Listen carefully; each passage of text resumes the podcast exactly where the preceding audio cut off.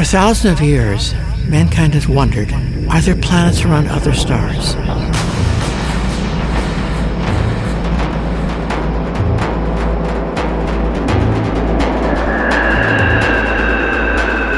You are listening to Exoplanets on Slam.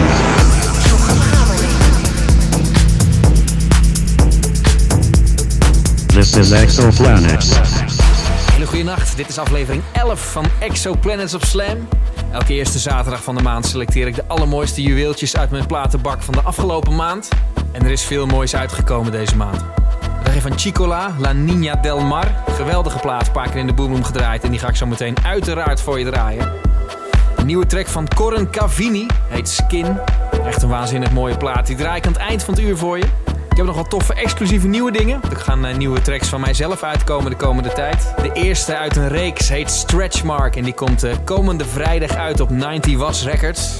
Maar dit is eerst Noordvolk. De eerste van deze exoplanets heet A Letter to Lilyhammer.